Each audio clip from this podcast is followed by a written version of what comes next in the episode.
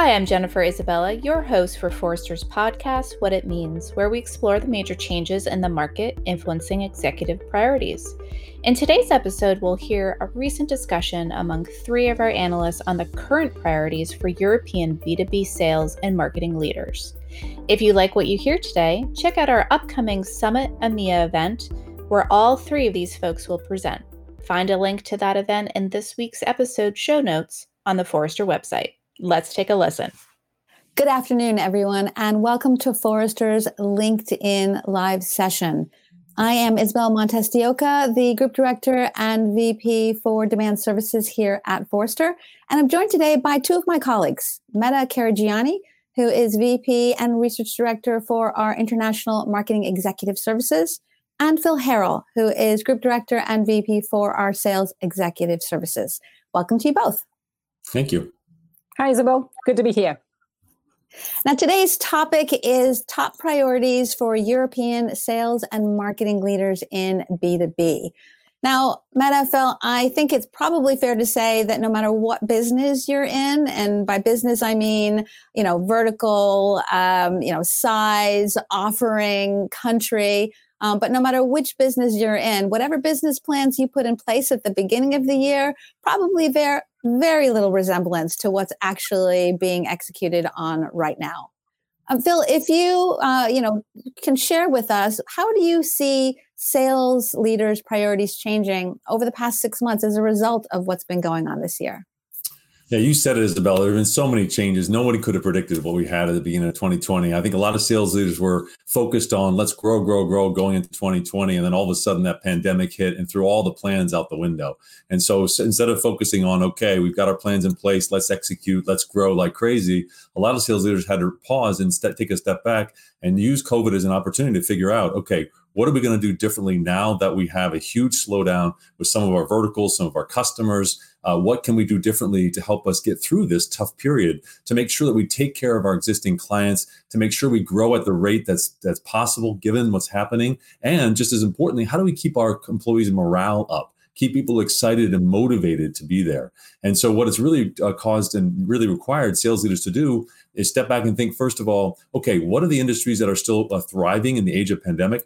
This pandemic has certainly created winners and losers, and the winners in the industries. How do we make sure we double down on those industries uh, and put more resources to bear in terms of coverage to keep those to get more sales out of those uh, industries that are growing?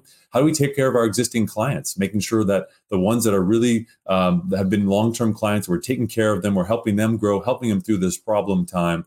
Uh, so they can be successful and that we can be successful helping them. So those are some of the changes that that have occurred, and then also with the employees, uh, how do we actually make sure that we can manage in a remote environment? How do we keep our employees motivated and excited? How do we also give them the skills that are required from a virtual perspective to engage with their clients and to engage with their prospects in the digital sphere? Uh, many companies that have historically had field sales operations that are used to seeing their, their customers face to face have really struggled to figure out how do we actually do this in this new normal when you're meeting virtually, you're doing things like this? How do you engage with your prospects and clients? So, really, what it's required sales leaders to do to summarize when you think going forward is to really step back and reinvent uh, the way they're doing business in terms of the way they do their coverage, the way they do their org structure, the investments that they make, where they decide to invest going into 2021 in verticals that are actually being successful. It's requiring a, a real reinvention from a sales leader's perspective to help their sales teams be successful in this uncertain time. I love that word, reinvention, both externally facing and internally facing. Um, that's really, really important. Uh, Meta, how about from your side? How have you seen marketing leaders' priorities changed through this year? So, um, if we look um, ahead, um, I think CMOs need to be super ready for a time of hyper agility. As uh, Phil mentioned, we need to pivot the organization, right? We need to reinvent ourselves. And that has a couple of different um, implications for CMOs. One is how we operate and how we create those plans going forward alongside with the sales organization, and the product organization. And one of the things that I'm hearing constantly with our discussions is the agility and the resilience of our plans going forward. One of the things that um, um, I hope it's going to last post the pandemic, many organizations, as they were pivoting their efforts, they really put the customer and the customer need at the heart of what they were doing. I saw many organizations thinking outside of the product lines, really thinking what is the need and what are the capabilities that we have, irrespectively of which business unit, which division, which part of our internal construct those capabilities come from, really stitching them together and respond to those needs to our audience, maybe because we didn't have any other choice, right? So that audience centricity, CMOs, if they can find ways to continue to fuel it within the organization, I think that will be a great win forward. So that is one. The second one that is uh, highly interconnected is how do we mobilize resources? To Phil's point, many um, organizations moved to remote working. Um, teams needed to be mobilized, engaged. So the CMOs started to think at different ways to break down functional silos, and they will need to continue to do that to mobilize resources dynamically. Alongside with that, I think the pandemic has done one key thing. They exposed any gaps that we had in the marketing organization, whether it was skill gaps, whether it was process gaps, whether it was technology gaps. So we see a lot of CMOs taking advantage of the period that they have ahead of them to really prepare the organization to propel forward, to come out of the current situation stronger ahead of them. That's fantastic. So, not only reinvention, as Phil said, but also resilience and that focus on development. Really, really key. So, if we if we look forward into the future, uh, I mean, Forrester has written a lot of reports with regards to the long term impacts of the pandemic, covering things like uh, the acceleration of digital consumption by buyers, um, doing things like investing in what was once thought impossible ways of working uh, and being, uh, as well as, uh, as you were mentioning, Meta, this focus on resilience as opposed to perhaps uh, you know, what has previously been a focus on efficiency. Uh, Meta, if I was to ask you uh, what you see in, with your marketing leaders, um, uh, what does the future hold for them? Sure. So, a couple of things here. Um, again, it started through the pandemic. One of the things that stood out is we needed to engage with our audiences with empathy and authenticity, right?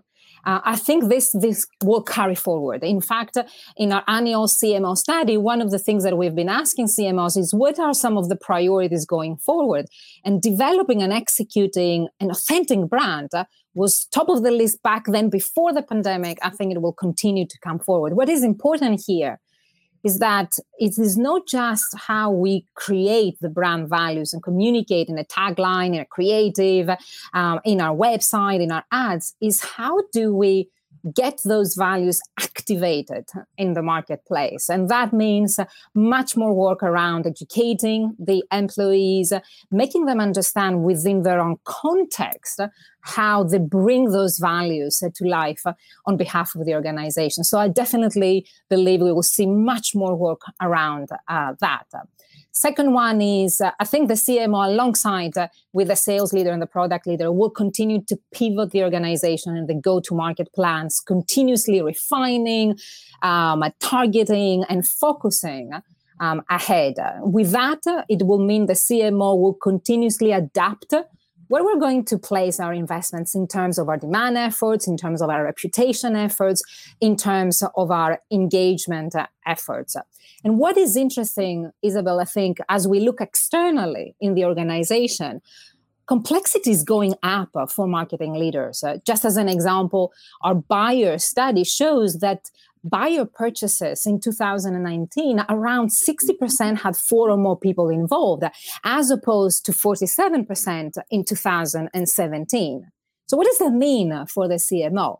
Well, it means, first of all, we need to pivot the organization, stop thinking about individual leads, to thinking about this buying group that we need to engage, convert, pass on to sales, and work with sales um, to close it. So, a number of implications in terms of how we stand up our programs, how we stand up our content, our messaging, creating messaging and content, not only for individual buyers, but for that buying group as well.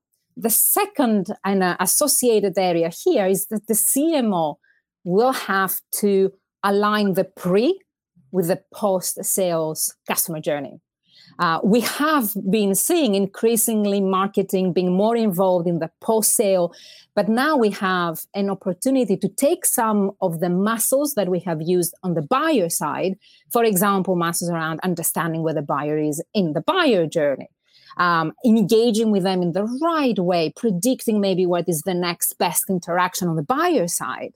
Take these muscles, and applying them on the customer side and do some work to predict whether we have issues with customer retention and get ahead of the retention and help the business to grow. Interesting. So authenticity applied not only through the buyer journey, but through that customer life cycle and really looking at all the people involved. Really, really important. Um, Phil, how about you? What do you think the future holds for sales leaders in Europe? I think it's all about uh, reimagining the entire customer journey. I'll, you know, kind of key on what Meta had said in terms of sales leaders and that, that reinvention. Really, the the sales uh, organizations, the marketing organizations that are going to win in the future are the ones that deliver the best customer experience, and that's buying experience through the buyer's journey and also the customer experience after they become a customer. And in order to do that, sales marketing leaders need to step back and not just look at making incremental changes to the buyer's journey, but actually, like I said before, reimagine the entire journey uh, and think what can how can we make sure we've designed everything with the buyer in mind and the customer in mind to make it as seamless as possible to engage that buyer in the way they want to engage? And that means for a lot of particular uh, products that probably means a lot of self-directed learning up front uh, buyers are increasingly interested in doing a lot of their own learning about products and services before they engage with the sales organization. And that means instead of making it difficult for buyers to do that, uh, give them what they want. And so, this reorientation, uh, not designing your sales process to sell the way you want to sell, but reorienting your sales process to sell that is mimics the way that buyers want to buy. It sounds very simple, but many organizations aren't doing that today. And what this COVID and this pandemic has offered is organizations an opportunity to reimagine and reinvent, rethink everything they do with the buyer in mind and to use automation and data. Because your buyers now are increasingly doing more uh, investigation online that means you have more information about what they want and what they're doing. And that means you can reimagine the entire process from end to end so that you as a sales leader and a marketing leader can give them the experience that they want which is in the actuality in the future probably is the big competitive advantage is can you deliver a best in class buying experience and that the customer experience once they become a customer does that match the expectations that you set for them during the buyer's journey? And if you can do that extremely well and have a buyer at the end of that journey at the end of becoming a customer and they're getting value from that product say that was an amazing experience. The salesperson every time i needed something they responded quickly. They anticipated my needs they didn't aggressively try to close me. It was very natural to close. And the expectations that were set during the buying process were met during the onboarding process. And when I became a customer, the value that I got delivered based on buying the solution matched the expectations that I had when I w- that were set by the sales and marketing teams. That is a best in class buying and customer experience. That is what you should be shooting for, and it can be done. That's exciting. So so don't use this as an opportunity. All these changes that are happening, everything is up for grabs. Use it as an opportunity going forward to capitalize on it to figure out how do we actually put the buyer at the center of everything we do, make our organization seller friendly, because in order to meet those buyer needs, that means you have to be seller friendly. That means the whole organization has to orient itself and the processes they engage to make it easy for your salespeople to deliver that experience to the buyers. And I tell you, sales leaders, if your sellers are having trouble getting quotes turned around, uh, we do sales activity studies with, we've done it now with 25,000 reps over 150 different sales organizations where we've gotten data about what they're uh, frustrated by. Reps get frustrated by the amount of time it takes to turn around quotes, the amount of time it takes to turn around uh, contracts and if you're making it hard on your sellers to get quotes back to customers and to get contracts back to customers, you bet you're not providing a best in class experience because your buyers are feeling that at the other end. So you've got to, and that means, as Meta was talking about, this is cross functional. You must engage with marketing leaders and product leaders, uh, with the legal team, the finance team to get them all board on board to help you engage the buyers in the way they want to be hyper responsive uh, to their needs. And that's what's going to differentiate you in the future. I love that. And it is so true. Uh, reinventing the whole buying process, um, but both for the seller and for the buyer so that it is as effortless as possible for both folks. Um, so let's actually come back to present day now because we are entering planning season. Um, but you know, it's it's kind of difficult to plan for 2021 when the only thing that you can absolutely bet on is change. Uh, so, um, Phil, if you were to give the folks on the line one piece of advice on what they can do in order to have sales and marketing be better prepared to handle some of these sudden changes, what would that one piece of advice be? I think you have to be armed with data. It is so much so unpredictable. So often marketing and sales has gone into planning season with internal data but they haven't had access to the external data that will tell them based on what's happening with COVID or pandemic, what are the expectations of what we can expect per industry, for example, per vertical. And I think it's so critical this year. You know, Forrester has tremendous amount of data, external data that we gather that can predict, for example, next year, given COVID, different scenarios, what we expect in growth per industry, for different technologies, so that you, when you're designing your marketing plan and your sales plan, you actually have external data that you can base your assumptions on uh, that when you're having that discussion with your CEO or your board of directors, when they want to know what can we expect next year in terms of growth, instead of sitting there and saying, well, this has been a bottoms up roll up, uh, in terms of data. This is what we expect based on what we've heard internally. You can actually go to the table armed with both external data that's rolled up from your teams, but you also have that external validation uh, of, hey, this is what we're hearing about what the expectations of growth are by vertical, by industry, by technology. And those should intersect so that you can give a really good forecast, a credible forecast to help make sure that you get a number that's reasonable, that's reliable. Everybody up is thinking about next year, trying to figure out what should I be expecting in terms of growth? Don't come armed with only internal data. Go make sure that you have the external data to support your arguments, that you're confident that you say, this is what we can do as a combined sales, marketing, and product team in terms of delivering and growth. And you have that data to have great conversations. Otherwise, you're going to end up in the year, starting the year with a number that's not reasonable because you didn't have the data to help back you up uh, in terms of what the number should be and what the expectations should be set with the CEO or the board. So I think it's critically important in this time of uncertainty to have good external data to base your arguments and use facts to help you when you're thinking about planning for next year.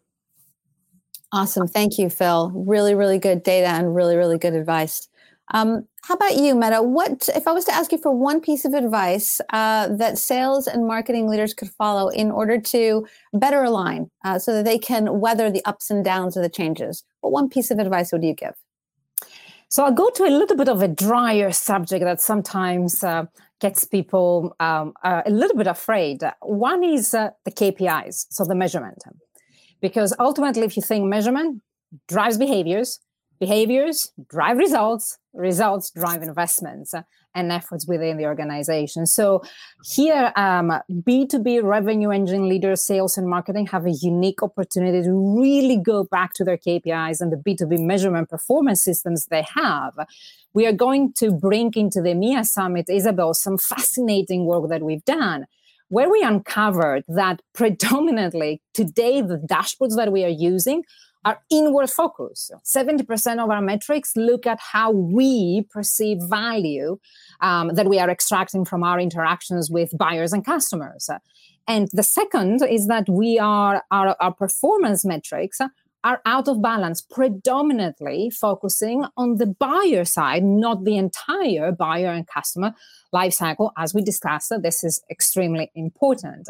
So, the one thing that I will definitely recommend for B2B uh, revenue engine leaders to do is to revisit their dashboards to audit them to see where they have key gaps and create a more balanced view of value that we bring in the organization through the buyer through the customer lifecycle but also through the eyes of our audience.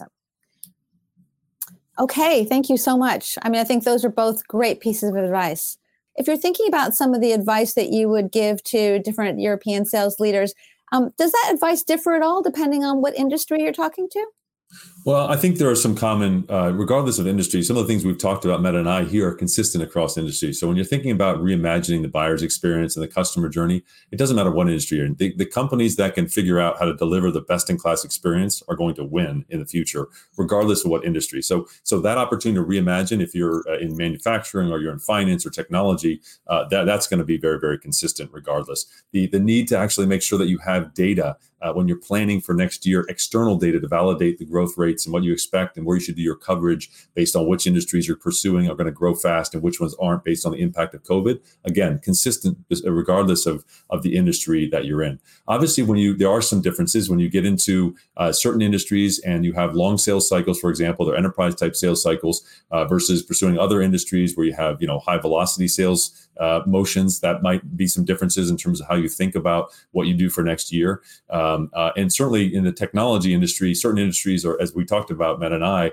certain industries are growing really quickly or benefiting from this COVID. Uh, for example, technology, we're seeing a lot of growth in certain technology companies that are benefiting from the remote work from home uh, versus finance or, or maybe healthcare, some other industries that are that are that are having more being more impacted uh, by what's happening with COVID. So certainly, I think some of the trends that Meta and I have described are very general and are applicable across industries. Uh, and then some of the things that are specific uh, will be based on the particular industry you're in, uh, how you're being impacted by COVID, whether your sales motion is high velocity, whether your sales motion is enterprise. There'll be some specifics there, but the top level things that we've talked about are really consistent across industries. Perfect. Thank you. Um, and thank you both so much. You've both been fantastic uh, in answering my questions uh, and the questions from the audience as well. Um, now, I know we're running up against time here, so I just want to uh, mention uh, because I know both of you will be on stage soon at uh, Forrester's Summit in EMEA on October 6th and the 7th. Um, and you'll be presenting on topics that are actually are really, really close to some of the things we've been talking about today. Uh, so uh, maybe Meta, I'll ask you first. Uh, what are you going to be sharing with us at Summit this year?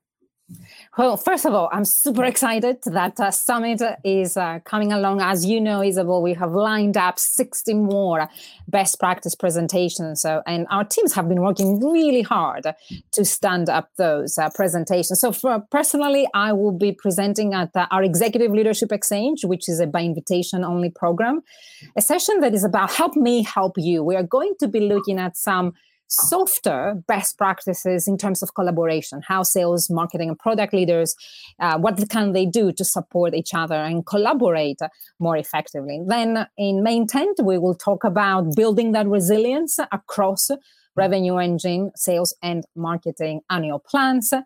Uh, in our marketing executive tracker, I will have the pleasure of talking about breaking down silos and create more operational effectiveness within the organization and reshaping the marketing value and the stakeholder perception of marketing value. Perfect. Thank you. And Phil, what can we look forward to from you at Summit? Well, we've got some great summit content coming around uh, sales just in general. We have some terrific sales tracks uh, focused on a couple areas. One is, as Meta mentioned, things about resilient plans, how to make sure that you're planning effectively for next year. That's obviously going to be a hot topic for us, given the fact that it's so important for our clients uh, right now to be thinking about that. And we've got some very specific uh, other sales track sessions, which are exciting around reorganization in terms of how to think about sales reorg. As I talked about during this session, you have a, a lot of need to think about rethink your coverage to make sure that you're applying your resources effectively against the industries that are growing versus industries maybe that are not expected to grow as fast. Uh, we'll also have a great session around sales methodology in terms of how to think about sales methodology. So important to make sure when you're thinking about predictability and scalability and repeatability in your sales motion to make sure that you have a sales methodology that's effectively applied. So many organizations make a mistake uh, in how they apply sales methodology and the investments they make, and they don't get the return. So that'll be a, a key area. And then some really good sessions on channels as well in terms of how to think about the investments you make in channels, where to make those investments. Certainly, that's a, a big area of interest in EMEA, uh, given the fact that many U.S. based companies use channels effectively in EMEA to, to from distribution perspective. Uh, and so I think that's going to be a very important one too. We're going to have some really great sessions. We'll, as Meta said, we'll have ELE for the sales executives to have an opportunity to hear about some of the topics she mentioned. So should be a very robust uh, sessions that uh, hopefully will help sales leaders be successful in 2021. Thank you. I know I'm really looking forward to attending um, a lot of those sessions, and really a lot of the topics you guys have mentioned are so on point uh, for the things that we've discussed uh, today. I think that is all we have got time for, um, even though we would love to continue the conversation with all of you. All that remains uh, is for me to say thank you to Meta, Phil, and all of you for joining us today. Um, all the best and stay safe. If you like what you heard today, subscribe to Forrester's What It Means podcast on iTunes, Google Play, and Spotify, or your favorite podcast player. To continue the conversation, follow Forrester on Twitter and LinkedIn. Thanks for listening.